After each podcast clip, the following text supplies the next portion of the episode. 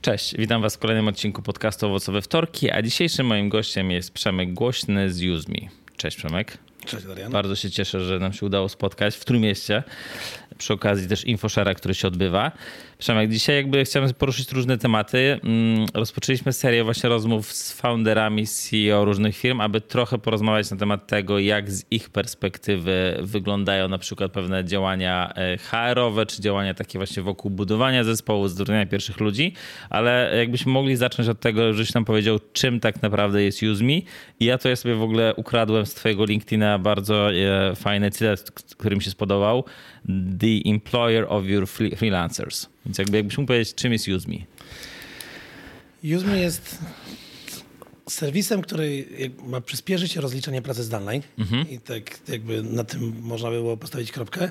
Jakby zajmujemy się rozliczeniem pracy zdalnej i e, tak jak na początku rozbudowywaliśmy go o szereg różnych funkcji, budując jakąś tam giełdę zleceń, która okay. do tej pory jest i, i, wszystkie takie rzeczy dookoła, ale ostatnio już tak skoncentrowaliśmy prawie w 100% na tym, żeby rozliczenie transakcji pracy zdalnej było jak najszybsze okay. i jak najprostsze i to jest taki nasz. No dobra, to jakby z perspektywy na przykład nas jako Trafit, jakbyśmy chcieli z was skorzystać, to jakby jak to wygląda?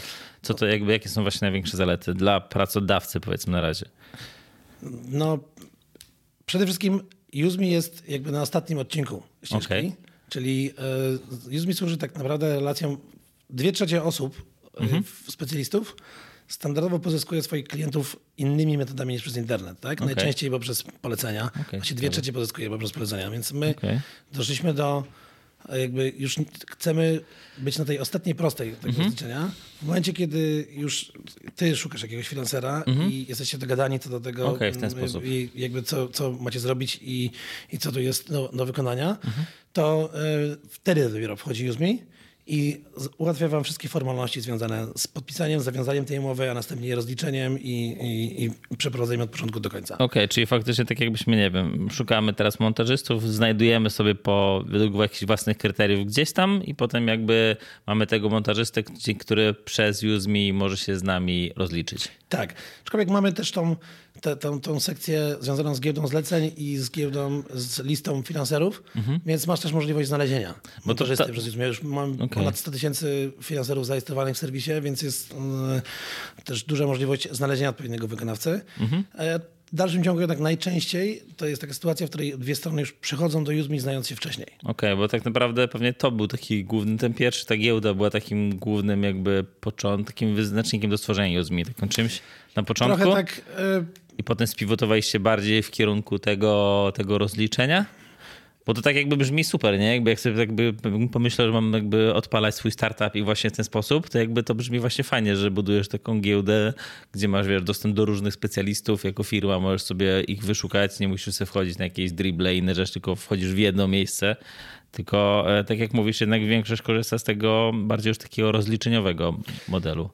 Tak, e, w zasadzie u samego zarania pomysłu była to kwestia rozliczenia. Okej, okay. a dobra. E, okay. To, to było jakby, wokół tego budowaliśmy, e, na tamtym okay. etapie to nawet budowałem, mhm. jakby całą koncepcję biznesu, ale szybko się to rozwinęło do, jak pamiętam Michał, który był głównym programistą i budował ze mną, to właśnie jak zobaczył pierwsze moje pomysły związane z tym, jak to ma wyglądać, to mówi, że trochę wygląda to jak Facebook. Okej, okej, okej. Wytnijmy trochę funkcjonalności. Okej, okej. Więc rzeczywiście E, jako, jak wyszliśmy od tego e, rozliczenia, ale zaczęliśmy myśleć, co może być przydatne dookoła. No to wyszukiwanie freelancerów, mhm. możliwość znajdywania zleceń za pośrednictwem serwisu. I tobie to sobie, te, te sekcje sobie rozbudowaliśmy, e, rozbudowaliśmy, rozbudowaliśmy właściwie od samego początku i dosyć szybko zderzyliśmy się z rzeczywistością, że jeżeli chodzi o budowanie marketplace'ów, to jest, to jest no, okay. bardzo skomplikowany proces. Okay, I, okay. I też początek Wczoraj mieliśmy takie spotkanie, bo przyjechał ze mną do Gdańska kilka osób, które pracują od dawna, dawna w Uzmi Mhm. I, i między innymi Zuza, która pracuje już 8 lat. E, No, e, I tak sobie rozmawialiśmy, co jakby na początku, jak tych umów przychodziło nam po kilkanaście dziennie, nie wiedzieliśmy, co ze sobą zrobić, bo nie było nic do roboty. Mhm. No to wtedy e, z braku tak zajęcia próbowaliśmy Wymyślaliście. podkręcić tą giełdę zleceń No, no. i, i dzwoniliśmy po ludziach, namawialiśmy ich do dodania zleceń. Z czasem doszliśmy do, do wniosku, że giełda jako taka no, jest e, fajnym elementem, ale pozwolimy jej rozwijać się samemu i albo z tego coś wyjdzie, albo nie, Mhm. bo jednak jakikolwiek wysiłek wkładany w rozwój samej giełdy, samej giełdy jest, e, mógłby być bardzo skomplikowany. No już dzisiaj tak jest. E, Jesteśmy liderem, jeżeli chodzi o giełdę zleceń w Polsce. Tak e, przy okazji udało się ten osiągnąć zadus, ale to e, niewiele znaczy. E, Polska jest e, trochę pustynią, jeżeli chodzi o finansing ciągle na tle e, Unii Europejskiej. Jeżeli porównamy USMI o te, te, właściwości związane z giełdą zleceń w stosunku do takich wiodących jakichś serwisów globalnych, no to, to tam jesteśmy daleko, daleko z tyłu. Także Okej, giełda u nas okej, jest tylko ciekawe. tak jakby takim... I do tej pory 90% transakcji, które realizujemy, to jest tak, że ludzie przychodzą, już poznali się zupełnie, nawet za pośrednictwem innych serwisów. tak? Bo to, to, to, to była taka konkluzja po roku takiego myślenia o tym, że okej, zróbmy takie miejsce, gdzie ludzie mogą się spotkać gdziekolwiek, e, e, nawet w realu i żeby tą transakcję przeprowadzili e, za naszym pośrednictwem i w, w zasadzie to w zeszłym roku podjęliśmy już taką decyzję, taką ostateczną, ostateczną, że tak jak ta koncentracja tej pory idzie tak na full, na to, Okej, że, okej. że chcemy doprowadzić naszą koncentrację żeby od momentu dodania transakcji w serwisie do momentu pieniędzy na koncie, nawet powinno być kilka minut. Okej, A wszystko i, i tu jest, żeby doprowadzić do tego stanu i zrobić tyle ułatwień, to jest tyle roboty, że już tak te wszystkie inne dookoła odkładamy na No właśnie, bo, bo to jest jakby, wiesz, pewnie ciekawa też droga i tak jak patrzę też ze swojej perspektywy, często jednak jak budujesz tą firmę, to masz wiele takich pokus, żeby dodać jeszcze to, nie? Jakby tutaj jakby walczysz o każde revenue, jakie się da i nagle tutaj się pojawia pomysł dania takiej funkcji do produktu, zrobienia czegoś tam, takiej usługi. Teraz mówisz, że się jakby mocno chcecie koncentrować na tym jednym korowym tak naprawdę elemencie. I to jest coś takiego, co macie, już masz ty jako, jako founder od jakiegoś czasu, czy, czy w ogóle nie miałeś z tym problemu? Czy to jest tak, wiedziałeś jakby co jest core biznesem, cała reszta to tak okej, powstawała przypadkiem. A i to jakby mój zespół, by, gdybym teraz powiedział, że wiedziałem od początku, to spotkałby się to z lekkim śmiechem w firmie, bo znany jakby wszyscy często mówią, że tych pomysłów jest trochę za dużo. Okej, okej. Czyli taki typowy jakby, wiesz, Tak. przychodzi CEO i ma po prostu milion pomysłów, bo wpadł na coś tam i rzucasz. Tak, Tak, ale, ale nauczyłem się trochę nad sobą panować. No. Okej, no. I, I zwróciłem też na to uwagę, bo testowaliśmy e, wiele różnych rzeczy, zobaczyliśmy, e, bawiliśmy, robiliśmy testy związane na przykład z jakimś upsellingiem, jakbyśmy dodawali konkretne usługi i tak zwróciliśmy uwagę, że z każdą kolejną rzeczą, którą dodajemy, coraz bardziej się rozpraszamy od tej Okej. naszej podstawowej usługi e, i zaczynamy tworzyć jakąś trochę choinkę. Nie? Mhm, Lepimy to wszystko. To niby jest spójne, oczywiście jest jakąś tam częścią tego wszystkiego, ale, ale Pamiętam zdarzenie kiedyś, jak trafiłem na, chyba do Liz- w Lizbonie, na Web Summit, byłem jakiś na wykładzie założyciela e, TransferWise, dzisiaj teraz Wise. I on e, wspomniał o tym, że zatrudniają 1800 programistów, którzy rozwijają Wise'a i ja teraz teraz jeszcze raz, mówimy o tym serwisie, gdzie się tylko wpisuje kwotę i ile ma przesłać dalej i to jest wszystko. Zdałem sobie sprawę z tego, że tam 1800 osób robi tak prosty wycinek, to możemy, porywamy się na zbyt wiele rzeczy naraz. No tak, Może tak. powinniśmy jednak e, skonkretyzować na... No właśnie, ale to jeszcze powiedzmy też, bo też jakby chcę, jak będziemy sobie rozmawiać na różne tematy, właśnie takie, nazwijmy to ludzkie, zespołowe, jakbyś mógł nam powiedzieć trochę o Uzmie, jeżeli chodzi o liczby, jakby, jak, jakby ile lat już jesteście na rynku, jak ile jest mniej więcej jakby takich pracowników na stałe zatrudnionych teraz, też jeżeli, jeżeli możesz to o przychodach, żebyśmy w ogóle wiedzieli, jak to, jaki jest obraz firmy, nie?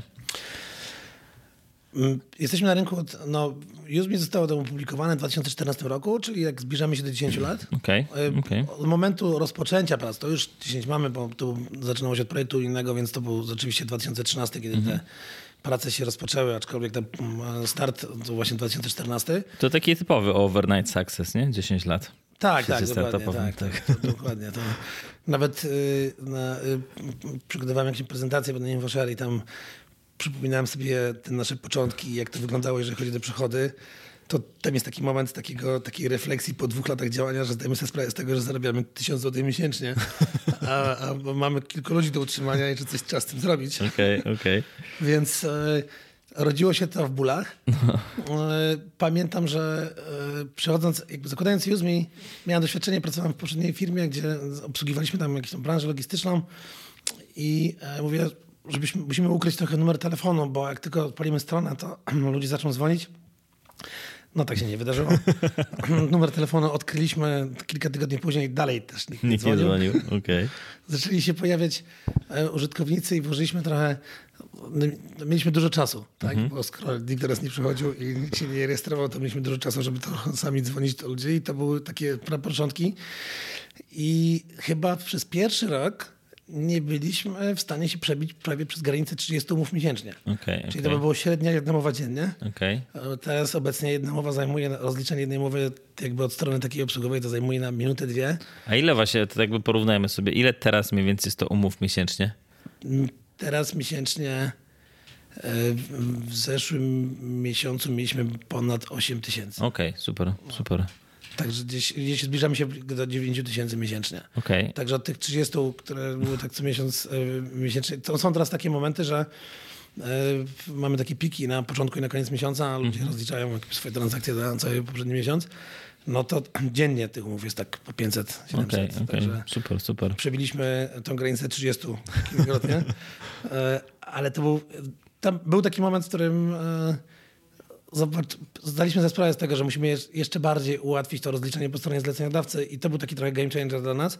Jak przestaliśmy wymagać rejestracji po stronie zleceniodawcy. Od tego momentu konsekwentnie, może to nie był jakiś taki skokowy wzrost, no bo e, już dawno e, zakończyły się, skończyły się środki unijne na tym etapie, więc e, e, powolnym wzrostem, ale od tego momentu konsekwentnie USB zaczęło rosło i w zasadzie tak rok do roku można uśrednić to tak o 100%. Okej, okej, super, Więc super. taka była gdzieś tam średnia, więc to... to... No to teraz jakby, jeżeli chodzi też o, o ludzi, jak to mniej więcej wygląda? Ile jest jakby takich osób, które na stałe z tobą rozwijają UseMe?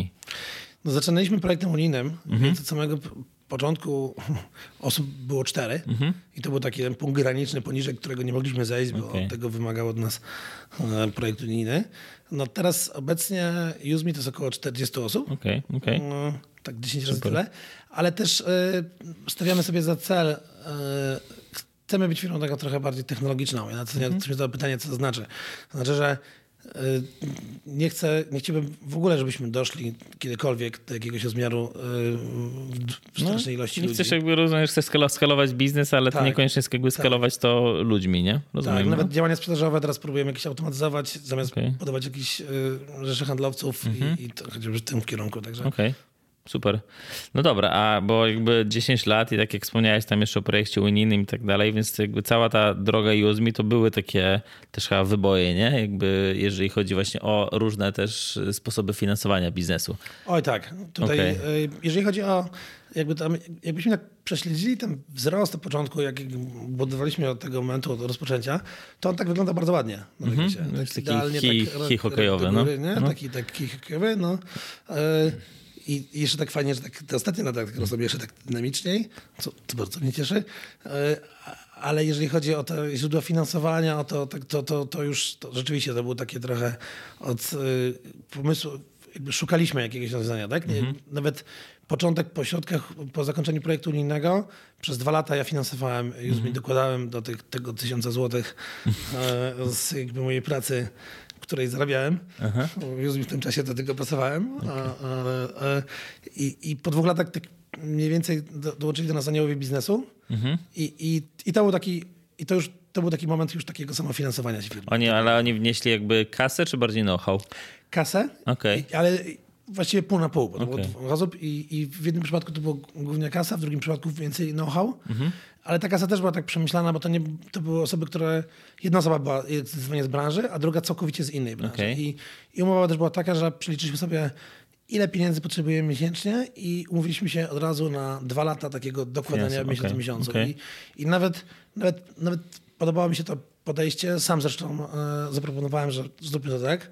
Mm, Wolałem, żebyśmy nie mieli od razu całej puli, którą, nie wiem, wydamy bez sensu, tylko żebyśmy Mhm. myśleli trochę w kategoriach, ile musimy jeszcze dorobić e, miesięcznie.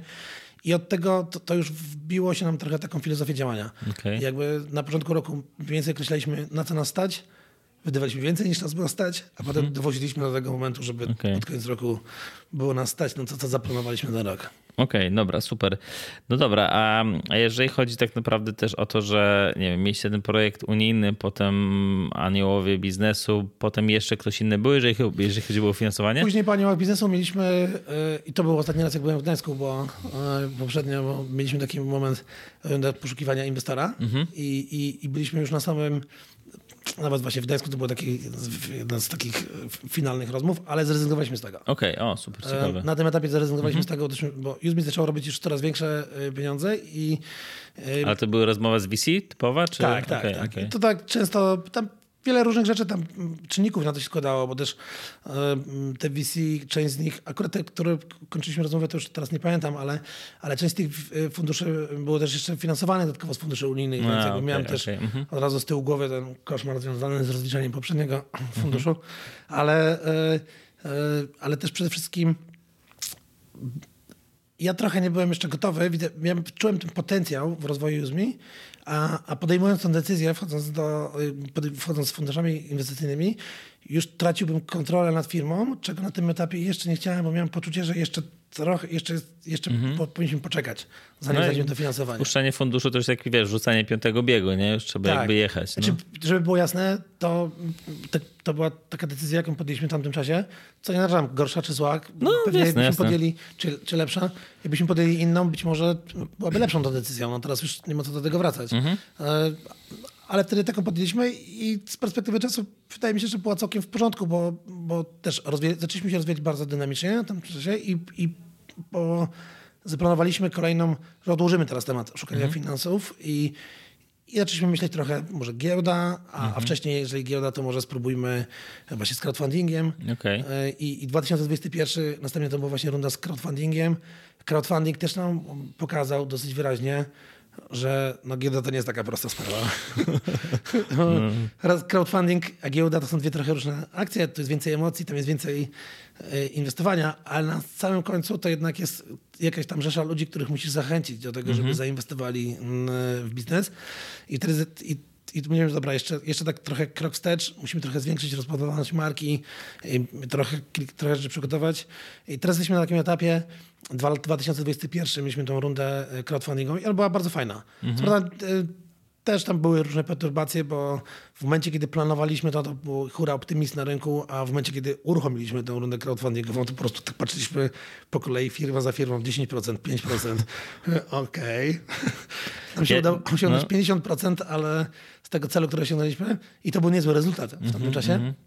Ale w momencie, kiedy planowaliśmy ten crowdfunding, to był taki hura optymizm, że to pójdzie po prostu lekko, a to tak lekko nie poszło. E, I to też nam dało trochę do myślenia, że, że giełda nie musi być taka prosta. I teraz, będąc na tym etapie, jak jesteśmy, znowu wracamy do punktu wyjścia, że jednak wrócimy do. E, chcemy się rozwijać globalnie, teraz już jesteśmy już na to gotowi, Okej. więc będziemy szukać teraz jakiegoś Okej. finansowania. Ja pytam jakby celowo o te jakby różne też ścieżki, sposoby finansowania, bo też jakby mnie interesuje z perspektywy bardziej takiej e, zespołowej, jak to też jakby wpływało na ludzi, nie? Bo jakby zakładam, że inaczej firma wygląda, jeżeli właśnie masz fundusze unijne, jeszcze potem inaczej, jeżeli masz jakby business angeli, jeszcze inaczej jak masz VC, jeszcze inaczej jak masz crowdfunding. Jakby to, co mnie zastanawia, czy ty widziałeś jakby to jakiś taki właśnie wpływ na twój aktualny zespół, jak, jak pracowałeś, że wiesz, jakby niektóre osoby na przykład stwierdzały, dobra, ten nowy model współpracy z business angelami to nie jest na dla nas, nie? Albo tutaj te całe napięcie związane z, fund, z szukaniem inwestora, to też jakby my, my za to podziękujemy. Bardzo mocno rozdzielałem, Okej. a teraz y, jeszcze, jeszcze nawet mocniej, bo uzgodniliśmy tam z Radą Nadzorczą, że jakby oddzielamy tę część operacyjną od tej części strategicznej. I, i ja stworzyłem taką trochę barierę pomiędzy tym y, finansowaniem i ewentualnie rozmowami z aniołami, czy, czy następnie te sfery, jakby cały proces pozyskiwania inwestora, od tej części operacyjnej i większość zespołu nie miała z tym y, bezpośrednio Ale to jest tak, że jakby oni wiedzieli w miarę na bieżąco, jak to wygląda? Okej, tak. okej. Komunikujemy to, wszystkie dane dotyczące naszych wyników, Mhm. y, czy dane finansowe, czy w ogóle to, gdzie jesteśmy, gdzie mamy problem, y, albo gdzie jest, osiągamy jakiś fajny sukces. Komunikujemy to na bieżąco, każdy ma w Uzme ma pełen dostęp do informacji, Mhm. co się w firmie dzieje i tak samo jasno też komunikujemy, na przykład, co będziemy robili następną rzecz. Mhm. Przygotowując się do crowdfundingu, też jakby każdy był świadomy, zresztą pracownicy Uzmi mieli możliwość e, zakupienia akcji również w samym czasie i czy tam mm, też robiliśmy jakieś zaczątki ESOP-u. I, e, I teraz tak samo przygotowując do tej rundy szukania inwestora też każdy doskonale wie czego, i te, ale to jest trochę na tej zasadzie. OK, będziemy przygotowywali się do pozyskania inwestora, w związku z tym pamiętajcie o tym, że firma powinna rosnąć w takim takim tempie i to jest nasz cel na ten rok. Mhm. I to jest wasze zadanie. Mhm. Ale ta cała sfera związana z rozmową z inwestorami, ja ciągle jestem taką barierą między mhm. zespołem a, a, czynnikami zewnętrznymi. Okej, okay. Okay. I, i y, a w zeszłym roku nawet podzieliliśmy tak, rozmawiając z Radą Nadzorczą, że jakby okej, okay, tu rozmawiamy o kwestiach strategicznych, ale potem taki filtr i przekładamy to na zespół, ale oddzielamy to bardzo mocno. O, to ciekawe, ale to tak, a z czego jakby wynikało jakby to stworzenie takiej bariery? Jakby to widziałeś... Ja teraz nazwałem to barierą Nie, dobra, to okej, okay, bariera to może zły, ale nawet ten filtr, nie? To jest jakby, fil, jakby filtrujesz pewne te tematy, jakby, że ty się tym zajmujesz i okej, okay, jakby nie chcesz w pewien sposób obarczać zespół tym, natomiast żeby oni się skupili jednak na, wiesz, dowożeniu tych wyników, jakby z czego, z czego to wynikało? Bo są różne podejścia, nie? Jakby myślę, że czasem, wiesz, w Trafit podobnie jakby mamy, mamy różne jakby dni i różne, różne plany i tak się zawsze zastanawiam nad tym, na ile to jakaś nasza taka e, ultra transparentność właśnie nie jest czasem też taka dla ludzi przytłaczająca, nie? I jestem ciekaw jakby jak to u ciebie wyglądało, że jakby podjęliście tę decyzję, że jednak tutaj ty, czy tam jakby Rada Nadzorcza się na tym skupia i ludzie nie muszą jakby być aż tak w to zaangażowani, żeby to filtrować jakoś. Znaczy, to też nie jest tak to, co, jakie decyzje strategiczne podejmujemy, czy mówimy o tym, co chcemy rozwijać, to jest, ja to następnie przekazuję. Mhm. I jakby przekładamy to następnie na jakieś tam cele i, i operacyjne działania, a, ale mm, był taki moment, w którym e, pojawiło się mnóstwo pomysłów od, w zasadzie na jakimś etapie, jak szukałem tego inwestora pomiędzy projektem unijnym a aniołem biznesu i tam miałem rozpoczęte kilka rozmów i pojawiały się coraz nowe osoby w firmie, które Y, I każdy z nich miał swoje rady do tego, jak mm -hmm. powinniśmy działać. Nie? No okay, okay, okay, I tak no, szybko zauważyłem, że y, jak i, i właściwie każdy przychodził, a marżowość powinniście zwiększać, coś tam, ale to jakby ustało w totalnej sprzeczności z tym, co my tu chcieliśmy robić. I, i nie chciałbym, żeby e, już ja sam byłem wystarczającym źródłem chaosu. Okay, okay, Więc okay. dokładając jeszcze kolejne elementy i takie e, kolejne głosy, które by tam dokładały, co tam co trzeba robić, uznałem, mhm. że lepiej Rozumiem. trochę w stronę jakiejś takiej No, ja się też jakby na tym zastanawiam, zastanawiałem u nas, bo my wiesz, mieliśmy taki też, yy, kiedyś mieliśmy taki etap ultra hura takiego yy, wdrażania ludzi we wszystko, we wszystkie różne projekty, że nawet wiesz, mieliśmy plany takie, że ty jako deweloper być może będziesz miał fajny pomysł na to, jak marketingowo coś możemy zrobić, nie? I mieliśmy szalone pomysły od naszych deweloperów, żeby na przykład y, robić performance marketing dla HR-ów na wykopie na przykład. Więc jakby były takie ciekawe pomysły. I potem jakby faktycznie po czasie stwierdziliśmy, że ok, jednak zróbmy może taką hybrydę trochę, żeby jak najwięcej rzeczy y, informować, dzielić się z zespołem, ale jednak, żeby ludzie jakby skupili się na swoich specjalizacjach. Że jakby mamy, ok, mamy deweloperów, niech dewelopują. Oczywiście jakby mają dostęp do różnych informacji, mówimy z nimi o różnych tematach, ale nie wymagamy od tego, żeby nagle deweloper jakby wszedł na wyżyny i wymyślił, jak to w ogóle, wiesz, rozbić market. Mam podobne doświadczenia. Mhm. Nawet e, w którymś momencie szukałem, szukaliśmy jakiejś przestrzeni, gdzie moglibyśmy się wymieniać informacją naraz na takie spotkanie, które za dwa tygodnie ma takie spotkanie grupowe, gdzie tam trochę budujemy, co jest tą naszą najważniejszą rzeczą, którą powinniśmy zająć.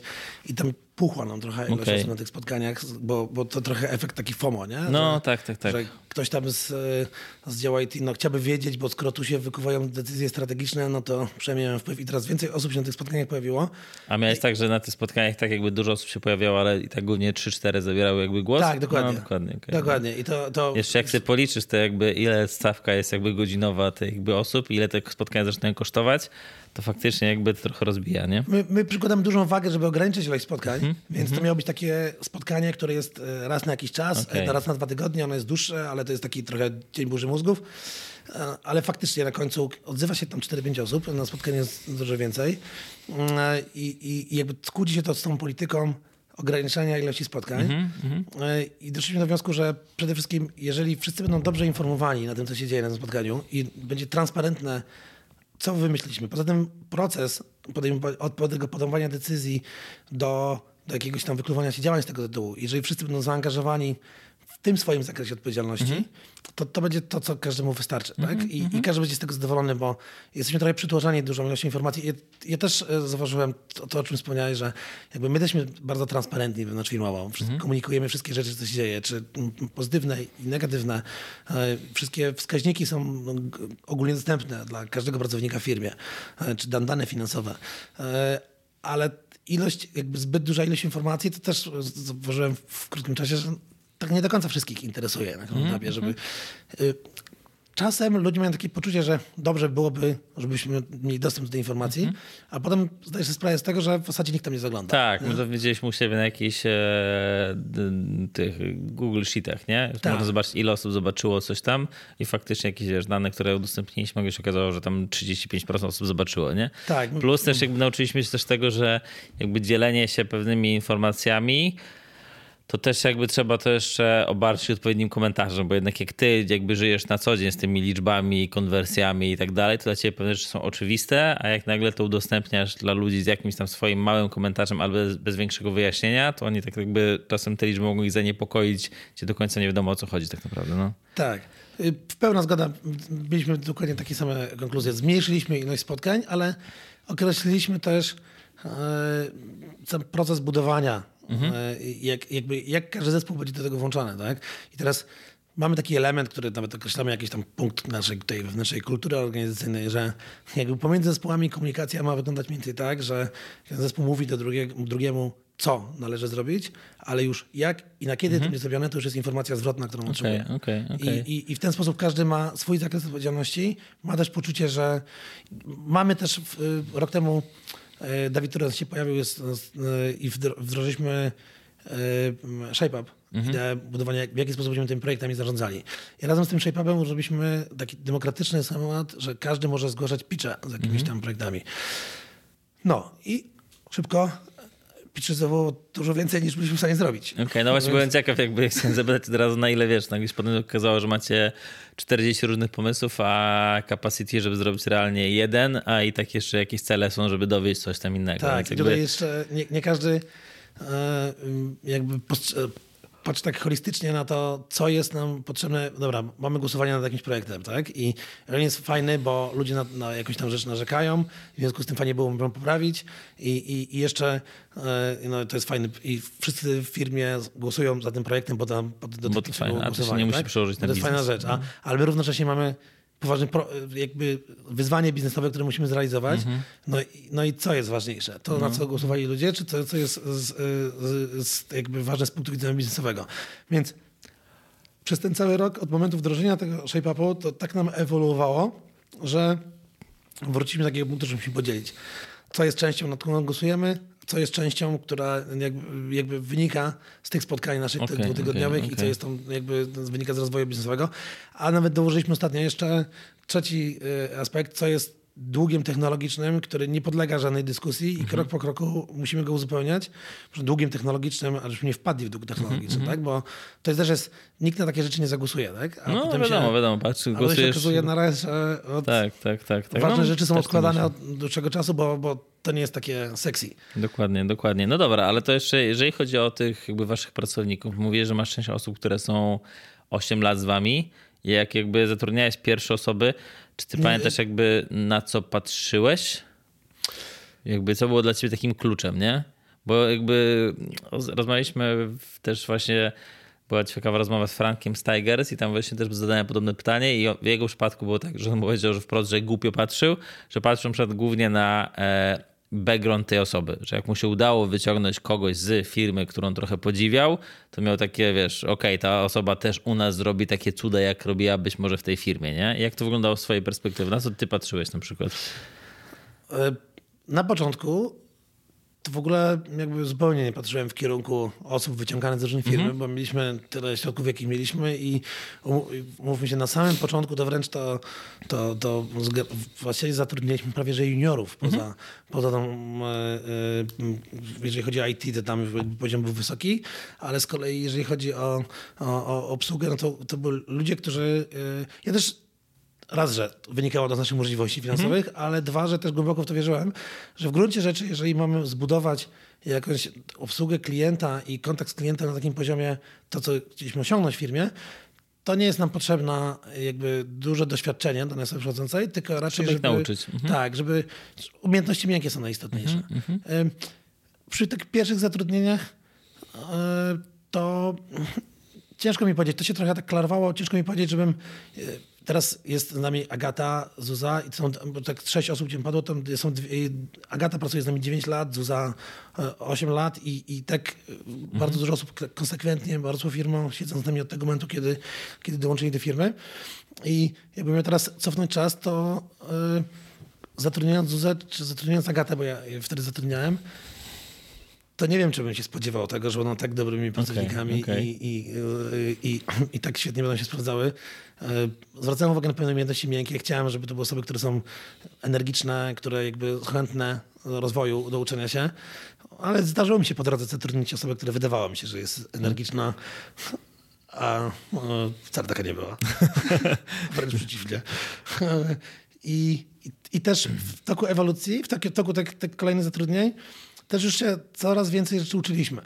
I e, przez pewien czas, w ogóle, żeby zostać zwolnionym z Newsme, to trzeba się było naprawdę postarać, bo, Okej. bo to było tak e, trzy rozmowy, no, zwróć uwagę na to, na to, na to i, i to się prawie nie zdarzało. Tak? Tutaj, e, oczywiście potem dochodziło do takiego momentu, że jak już po trzech jakby zwrócenia uwagi nie doszliśmy, to, to już tam przykład doszło, chodziło do jakiegoś tam rozstania i to też zawsze była jakaś tam tragedia, która była tłumaczona wewnątrz zespołu i dlaczego tak się wydarzyło.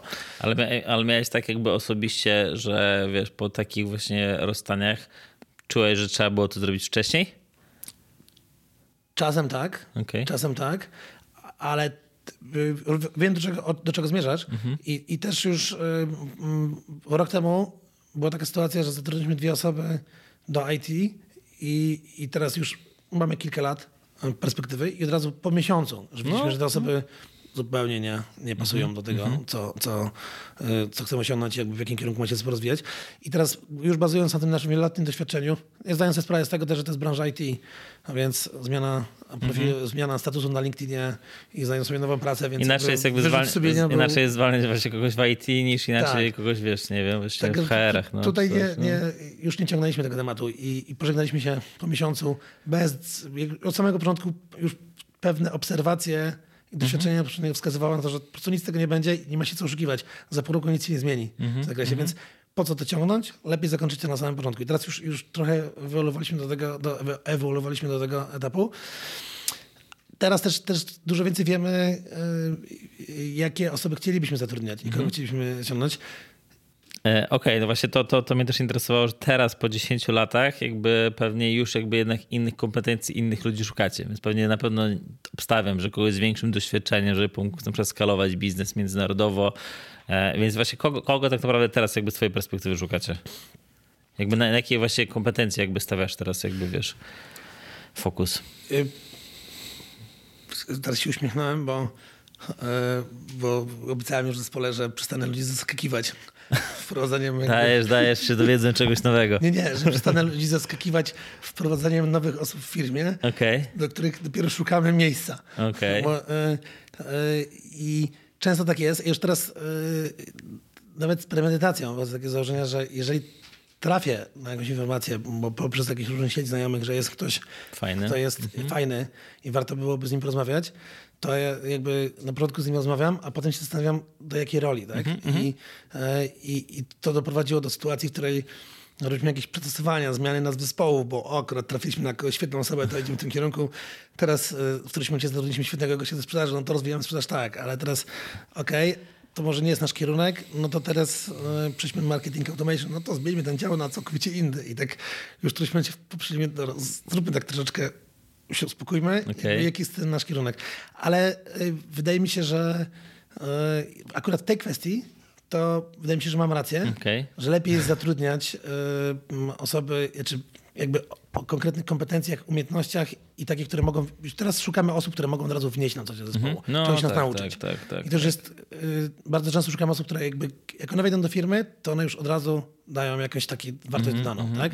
Oczywiście, y, my od siebie musimy ją przygotować, nauczyć trochę, żeby wdrożyć w produkt i wdrożyć w ogóle w to, co robimy, ale też oczekujemy, żeby od razu wniosły jakieś tam kompetencje, które nam brakuje, tak? Mhm, Bo y, no to już tym, tym kierunku idzie rozwój Uzmi, że dzielimy na coraz większe specjalizacje, a wtedy zatrudniamy kogoś, kto może nas już tam czegoś nauczyć. Oczywiście są różne zespoły i mamy też zespoły, których, jeżeli chodzi na przykład o obsługę klienta, no to tutaj w zasadzie jedynym kryterium jest takie umiejętności miękkie, znajomość języków być może, ale tutaj chcemy nauczyć tej naszej kultury współpracy z ludźmi. Tutaj nie wymagamy wielkich kompetencji.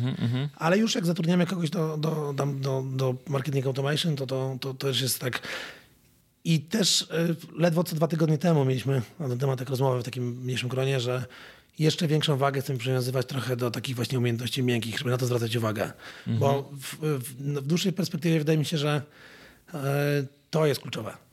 No to jest ciekawe, nie? bo ja widzę taki jakby z różnymi ludźmi, jak rozmawiam, duży taki zwrot, zwrot, tak, zwrot z właśnie takiego fokusu na tych hard skills, na te soft skills, nie? że jakby to jest mocno ostatnimi czasy widoczne, nawet jakby w ogóle w IT, nie? bo do tej pory mogłeś mówić w IT, że tam okej, tam deweloper niech tam sobie siedzi w piwnicy, tylko niech koduje, a teraz faktycznie jakby firmy zaczynają przykładać dużą wagę jednak do tego, jak współpracuje z innymi, jakby wiesz, jak, czy nawet z klientami i tak dalej, no. Świetną definicję, jak ktoś momencie usłyszałem, jakby czym się dzieli na poziomie IT senior od mida, tak? I teraz y, wcale niekoniecznie kompetencjami, tylko y, senior rozwiązuje problemy, a mid realizuje zadania. Okej, no, I, dokładnie. i, no. I teraz y, ktoś na poziomie seniorskim jakby bezmyślnie nie klepie kodu, tylko zastanawia się po co to i, i jaki jest cel i żebyśmy się zastanowili, a może to nie jest, jednak to jest trochę głupie, zastanówmy się nad tym.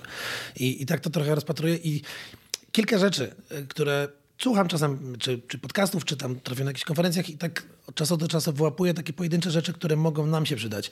I pamiętam, że jedną z takich kluczowych rzeczy, którą usłyszałem lata temu, e, no nie tak, tam 3-4 lata temu, e, że bodajże Jones, bo mówi, że jak ktoś podaje liczby, to wymyśla je na bieżąco. Ja też rzeczywiście teraz 76%, które podam, to wymyślam w tym momencie, ale blisko tej liczby. E, Firmy, które osiągnęły status jednorożca, jak 76% właśnie teraz, teraz zastanawiam się nad tą liczbą 76% więcej, częściej, ale zatrudniały seniorów, a nie juniorów, którzy się rozwijały razem z firmą, tylko osoby, które od razu coś wnosiły.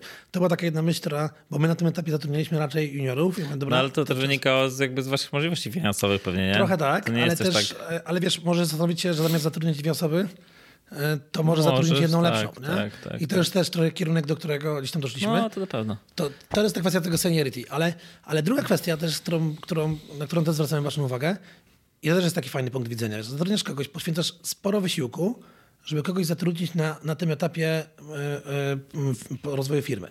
I patrzysz, jakie ma kompetencje, jakie rzeczy może wnieść do firmy. Mija dwa lata. Firma się rozwija. Jeżeli firma rozwija No. się w intensywnym tempie, to oczekujesz od tego, że od pracownika, którego zatrudniłeś dwa lata temu, dwa lata później będzie w zupełnie innym momencie niż wtedy, kiedy go zatrudniałeś. Tak? E, Nie, nie chcesz, żeby dwa lata później ten ktoś był w tym samym punkcie, a firma była w zupełnie innym. Tak? Więc z tego, dlatego z tego punktu widzenia te umiejętności miękkie, takie chęć rozwoju, e, wiem, to brzmi trochę tak ewangelizująco, tak? ale, e, ale taka chęć uczenia się czegoś, tak? I miałem kiedyś taką rozmowę w firmie e, z, e, z, z kolegą i, i tak właśnie zadałem mu takie pytanie. Ja tak obserwuję, że ty codziennie wychodzisz o tej samej godzinie i trochę mnie to niepokoi. E, Nie dlatego, że chcę, żebyś pracował dłużej, tylko niepokoi mnie to z tego punktu widzenia, że w ciągu takiego długiego czasu ani razu nie zdarzyła się jakaś rzecz, która była na tyle pasjonująca albo na tyle cię wkręcała, że chciałeś ją dokończyć i na przykład z tego względu zostać odrobinę dłużej. I to, że to się nie zdarza, to trochę mnie zastanawia, czy ty lubisz to, co robisz. Bo jeżeli lubisz to, co robisz, no to siłą rzeczy, jakby mamy luźne godziny pracy, tak? To mamy w miarę luźny e, czas pracy. Możesz wyjść tu wcześniej. Mm, Nikt tego nie rozlicza do końca. No, oczywiście też zależy od zespołu i, i mamy też takie miejsca, gdzie trochę bardziej sztywne są reguły dotyczące tego czasu pracy. No ale ogólnie, to do zasady nikt tego nie rozlicza. Więc w związku z tym, jeżeli nie zdarza ci się czasem zostać pracy dłużej, znaczy, że naprawdę cię to kręci, nie? Czy to jest rzecz, którą chciałbyś y, nauczyć się czegoś nowego nauczyć. I dlatego Mhm, wspomniałem o tych miękkich umiejętnościach. Wydaje mi się, że to zaczyna być dużo ważniejsze niż, niż te umiejętności twarde, których się zawsze możemy nauczyć. Mhm, No to na pewno. Plus y, też jest jedna jeszcze taka rzecz, którą ja też się nauczyłem po czasie i to też y, książka, do której często wracam w naszych rozmowach, Powerful Me, e, Patty z Netflixa dała mi też dużo do myślenia. Kiedy tam jakby w Netflixie oni dochodzili do takiego pewnego momentu, kiedy faktycznie zdali sobie sprawę, że odpalając streaming będą w ogóle odpowiadać Znowu zrzucę jakąś liczbę z czapy, ale za naprawdę duży procent całego ruchu internetowego w Stanach. Nie? Że tam naprawdę było jakieś kilkadziesiąt procent całego ruchu internetowego w Stanach i zaczęli się zastanawiać nad tym, czy w ogóle są gotowi na to, żeby to zrobić. Nie? Czy mają odpowiednich ludzi, odpowiednie kompetencje w zespole. Bo mieli super dział IT, który robił coś tam jeszcze innego.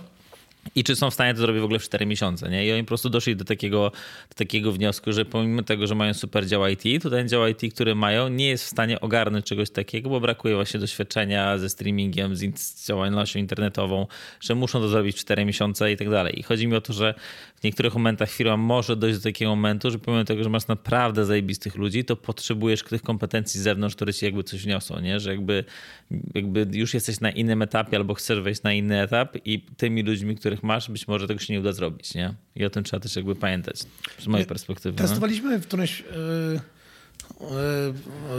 Testowaliśmy, no, mów, wspomniałeś książkę Netflixa, tą regułą jest brak reguł, tak? tak? no. Nie, to, jest, są chyba w ogóle trzy książki napisane dwóch przez founderów Netflixa są dwie książki, plus jeszcze Powerful jest typowo taka HR-owa, okay. nie? Ale reguły jest brak reguł, tak, też super, no. Okej, okay, okej, okay, właśnie, przepraszam, bo no, no. wspomniałeś na tytuł, to ja gdzieś, gdzieś zgubiłem ten.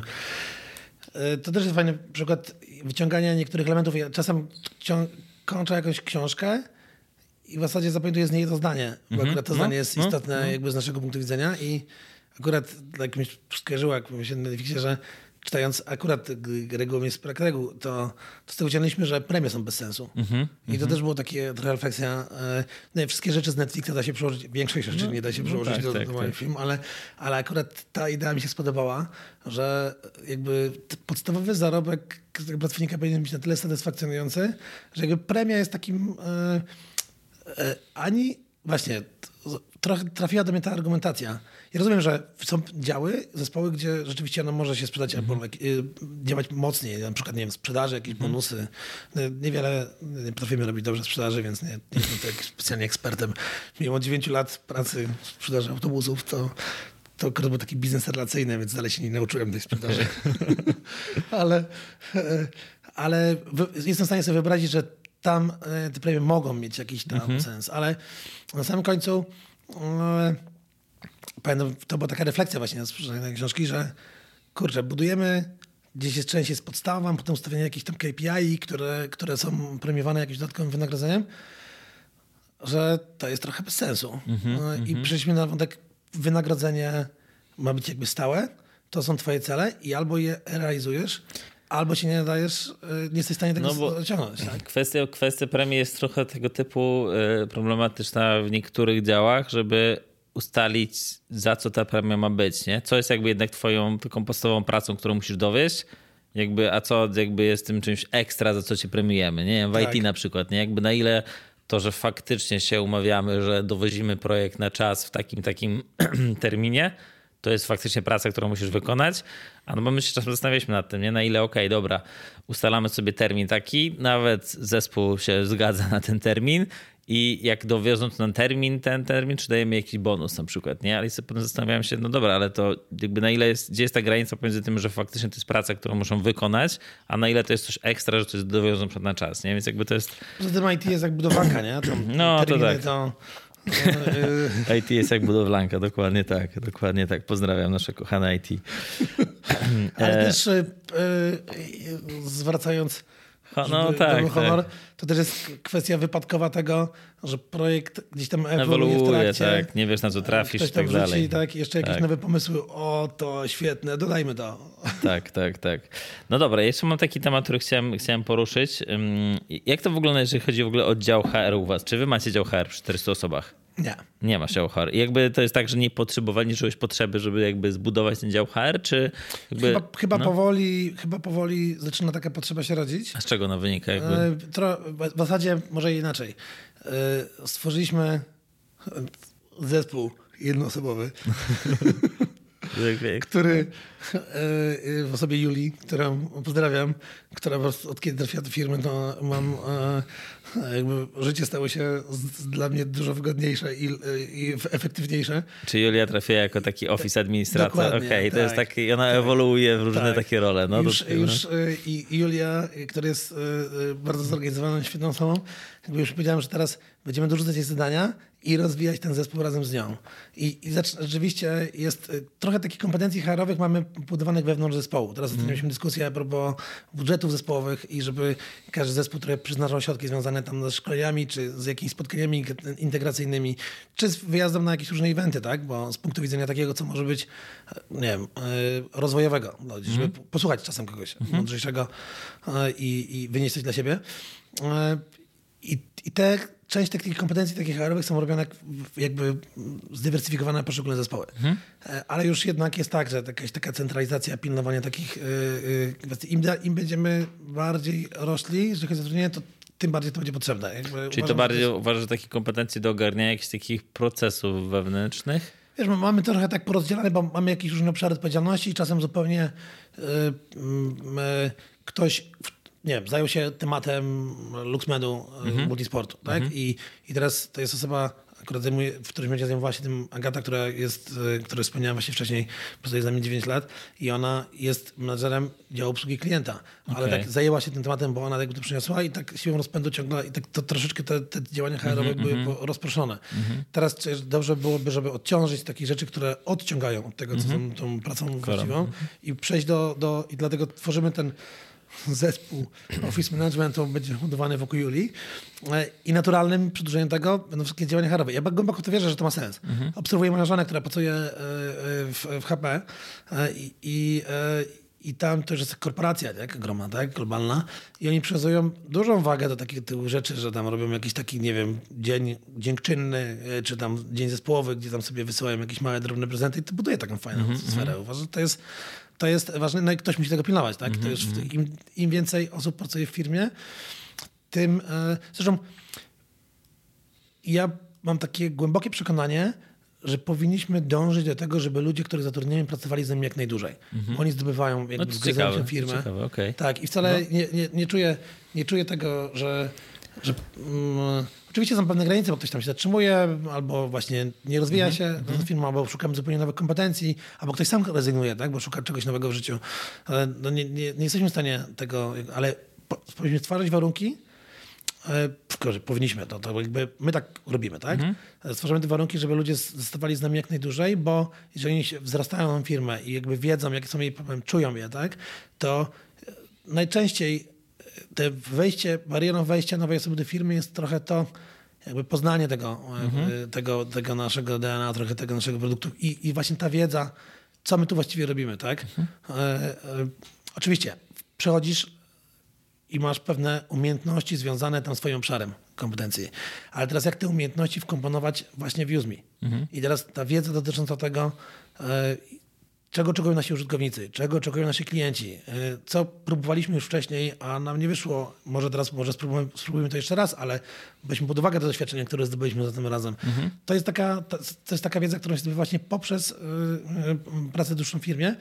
I jeżeli dokłada się świeżej krwi, to y, i nowe osoby, które przychodzą z nowymi pomysłami, z nowymi kompetencjami, no to nie ma takiego, nie, nie, na pewno nikt w mi nie powie, że jesteśmy zastani. Tak? Bo zmieniamy, No Właśnie byłem ciekaw, jak, jakbyś, wiesz, jak mógłbyś określić jakby temat rzeka, ale w kilku słowach to wasze jakby DNA tak naprawdę, jakby czym wy jako Udemy się charakteryzujecie, że właśnie to, wiesz, jakby tak, tak wam zależy na tym, żeby te osoby jak najdłużej z wami były. Co jest takiego charakterystycznego w was, jeżeli chodzi o takie działania firm, jako firma? Mówimy teraz o pracownikach. No, no, no.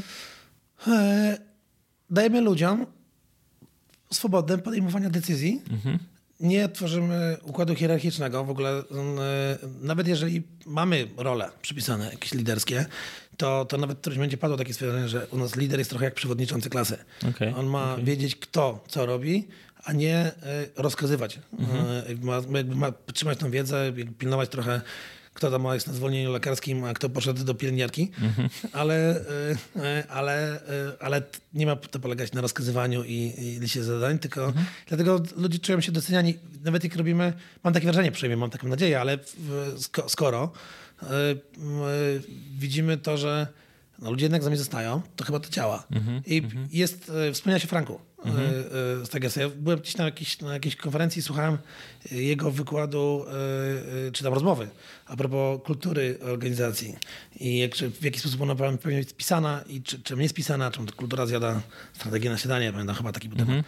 E, My to mamy spisane, to jest ważne, ale mam takie poczucie, że połowa osób w firmie nawet tam chyba nie zaglądała do tego miejsca, gdzie mam spisane, e, ale przede wszystkim staramy się na co dzień, żeby te elementy, które tam są spisane, żeby one działały, tak? Bo spisać to jedno, a druga rzecz doprowadzić do tego, żeby to działało. Czy, no tak, dużo jest, no wiesz, nawet nie musisz mieć tego spisanego, nie? Jeżeli to faktycznie jakby wynika trochę z tego, jak ludzie pracują, jakby jakie mają podejścia, to jakby to spisanie jest tak pewnego rodzaju formalnością i być może to może ułatwić nowym ludziom na przykład, nie? Jakby wejście w zespół. Tak. Ale często, tak jak mówisz, może być to super spisane, a potem się okazuje, że w ogóle rzeczywistość jest inna, nie? Bo, bo zarząd sobie wymyślił, że faktycznie takie fancy powinniśmy mieć wartości spisane. Tak, ale jedna rzecz, która, taki fajny dzień, yy, który sobie uświadomiłem, że to, co robimy, ma sens, yy, to był taki, taki dzień w biurze.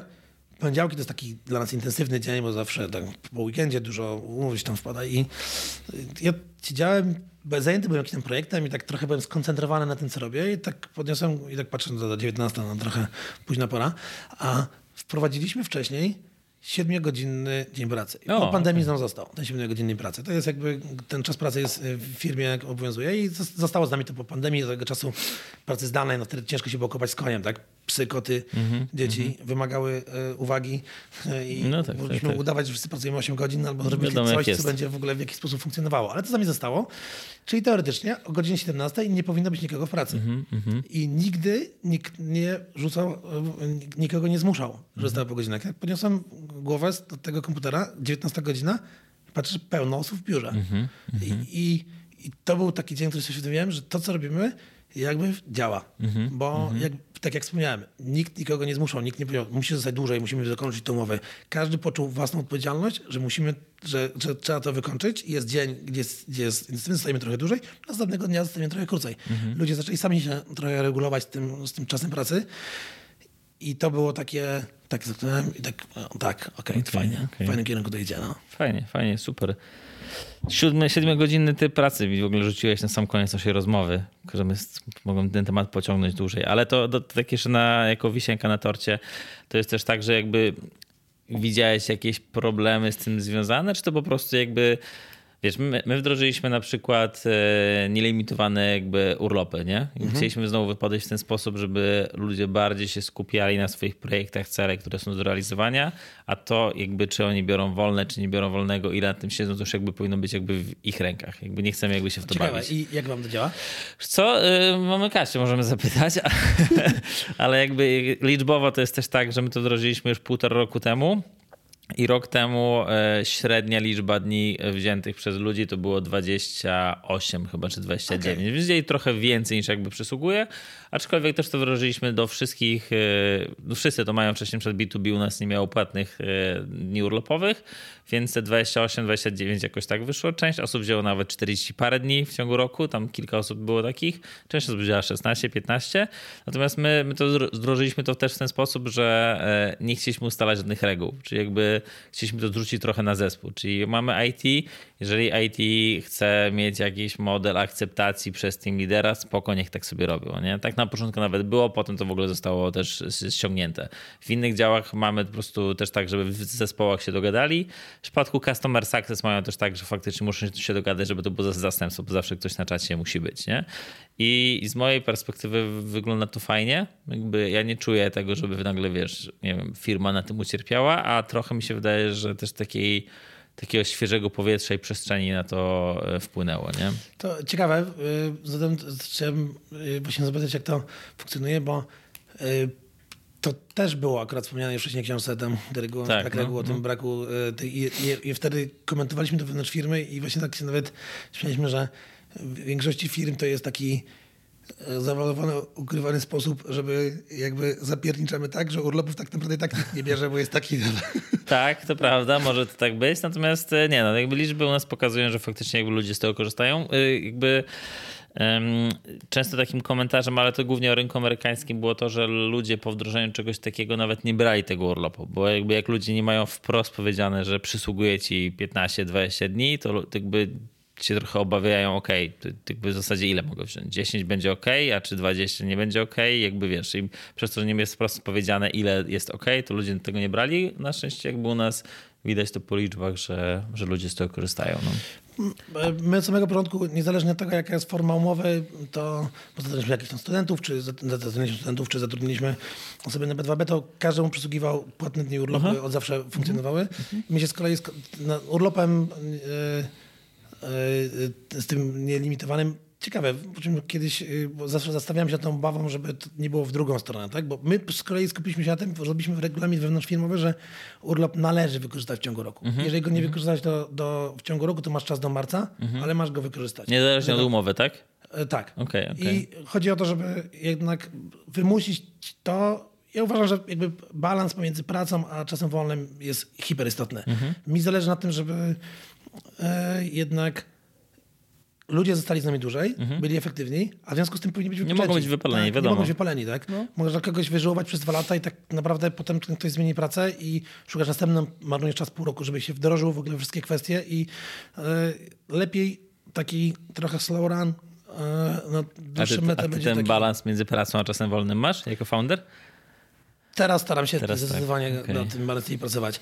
E, Pilnuję, ja sobie ustawiłem taki układ, że staram się gdzieś 7 godzin dziennie poświęcę, ale pracę stricte, Mhm. który krótko mówiąc przerwa na kawę nie jest pracą, tak? Nawet mimo tego, że jestem w biurze. Mhm. Czyli żeby robić, żeby to było 7 godzin nawet i teraz staram się, żeby te 7 godzin trwało jak najkrócej.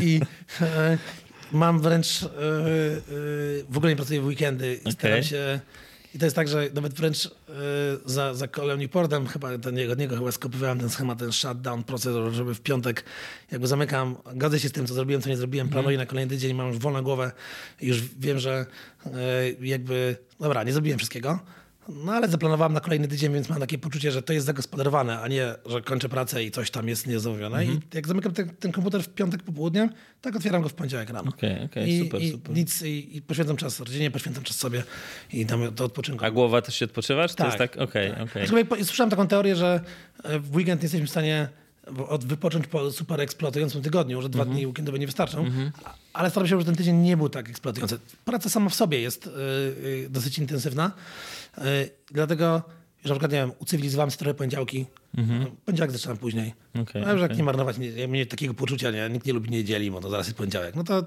jakby postanowiłem, że polubię tę niedzielę i poniedziałek zacznę trochę później. Mhm. I wtorek, środa, czwartek, cały tydzień i tak robimy bardzo dużo. I teraz od tego, jak jesteśmy wypoczęci, zależy nasza efektywność i czasem, wiesz, możesz poświęcić 8 godzin na wymyślenie jakichś rzeczy, jak jesteś zmęczony, a możesz zrobić to w pół godziny, Mhm. jeżeli jesteś świeży. Tak? I, I trochę z tego założenia wychodzimy. Z tymi 7-godzinnym dniem pracy, które zaczęło się tutaj mm, twoje pytanie, e, to, e, to jest... e, Prawda jest taka, że ludzie tak nie pracują dużo niż 6 No, godzin. wiadomo. No. Więc, y, więc można jakby. Moja żona y, opowiadała kiedyś, miała taki, pracowała w firmie, w której bardzo stricte wymagali każdej minuty poświęconej. Ona miała swój zakres e, zadań, który nie był jakiś super rozbudowany i on też się aktywował na początku końcu miesiąca, bo taki praca analityczna, ale codziennie 9, 17 musiała w tym biurze siedzieć. I ona, Jezu, on powiedział, że w życiu się tak nie nudziła. no, takie dupo godziny, nie? Tak, Typowe, dokładnie. No. I czemu no. to służyło, nie? No, dokładnie, dokładnie. już w którymś momencie zaczęła szukać innej pracy i jakby przynosi efekt odwrotny zamierzonego, bo jakby nie masz lojalnego pracownika. Masz osobę, która myśli, "Ku, muszę zmienić to miejsce, bo już po prostu się tu zasiedzę. A czy, a czy wy jakby, jeżeli chodzi o UseMe, no i bycie jakby trochę specjalistami na tym rynku freelancerskim, czy widzieliście jakiś taki większy boom po pandemii? Na tym rynku? To jest tak, że faktycznie był taki wysyp po pan, wiesz, jakby praca zdalna, ludzie zaczynali łapać jakieś dodatkowe zlecenia, czasem robili dwa, trzy etaty na tym samym etacie, więc jakby, czy zobaczyliście to jakiś taki u was, jeżeli chodzi o liczby, liczby właśnie zgłoszeń? E, to był taki w ogóle na początku to było tak, wszyscy mieli taki totalny mindfuck, nie? Mhm. Ten e, luty, marzec, nikt do końca nie wiedział, co się dzieje, czego oczekiwać. E, I, i początek był wręcz przeciwnie. Mhm. My, marzec jest dla nas zawsze miesiącem, który jest takim pikiem okay. rokrocznie. I ten marzec nie był pikiem. Okay. Był, nikt do końca nie wiedział, co się wydarzy i czy powinni firmy powinny oszczędzać pieniądze, czy mm -hmm. wstrzymać mhm. jakieś inwestycje. I ten miesiąc był takim troszeczkę właśnie, no zobaczmy, co się wydarzy. Potem no, siedzimy w tym domu miesiąc i wszystkie restauracje, firmy zaczęły, zaczęły sobie przypominać, że a, tam od dwóch lat mieliśmy zrobić nową stronę, nigdy nie mieliśmy na to czasu, a teraz mamy trochę więcej czasu, okay, więc okay, może... Okay. I teraz z tego takiego trochę spokojnego zaczął się e, wzrost, e, mocny jeżeli chodzi o zamówienia dla finanserów.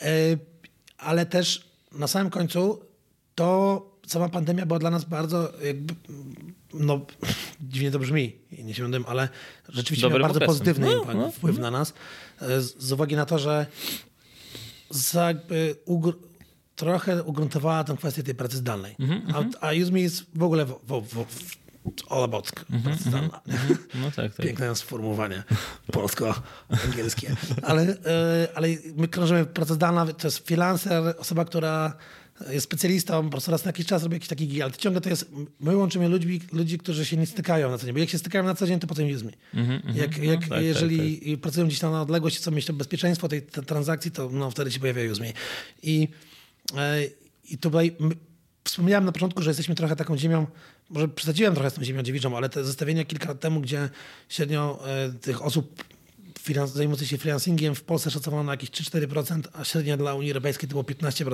mhm. no to widać było, jak daleko jesteśmy z tyłu. Tak? Więc raz, że nadrabiamy ten braki do Unii Europejskiej, już o Stanach Zjednoczonych nie wspominając. E, dwa, że pandemia przyspieszyła ten proces, czyli zaczęli. Teraz obserwuję taką sytuację, że firmy tak to znowu trochę nie wiedzą, co chcą ze sobą zrobić i zaczynają powoli ściągać, ściągać ludzi. ludzi na początku wysyłając ankiety, że spróbujmy dwa dni i jakby tajemnica policzynarza, co się zaraz skończy dniami pięcioma. Mhm. Ale wszystko jest kwestią y, takiej organizacji, tego jak, się, jak sobie z tym radzisz. My jak przeszliśmy tą pracę zdalną, wbrew pozorom, wcale nie chcieliśmy na początku dopuszczać wątku, żeby jakby wszyscy w filmie pracowali zdalnie. Widzieliśmy wartość pracy razem. No, no. E, no nie tak mieliśmy wyboru nie? razem no. z tą pandemią, więc jak, jak rzuciliśmy się na głęboką wodę i musieliśmy sobie z tym radzić i okazało się, że radzimy sobie z tym nieźle, mhm. no to teraz już przestało mnie trochę interesować. Zależy też oczywiście od jakiego zespołu, ale... No właśnie, bo jestem też ciekaw, jakby, czy nie widzisz jakichś takich problemów z wdrożeniem się w tą kulturę firmy, szczególnie dla nowych osób? Bo ja rozumiem, że to może super sobie działać, jak masz te osoby 8, 6, 7 lat, które są już ze sobą zżyte, nie? A jakby te takie popierdzielenie sobie przy kawie trochę w biurze, wiesz, wymieniać jakimiś spostrzeżeniami, to buduje jednak pewne relacje, nie? I czy jakby nie macie jakichś takich problemów z nowymi osobami, żeby one tak jakby wdrożyły się wtedy na UseMe?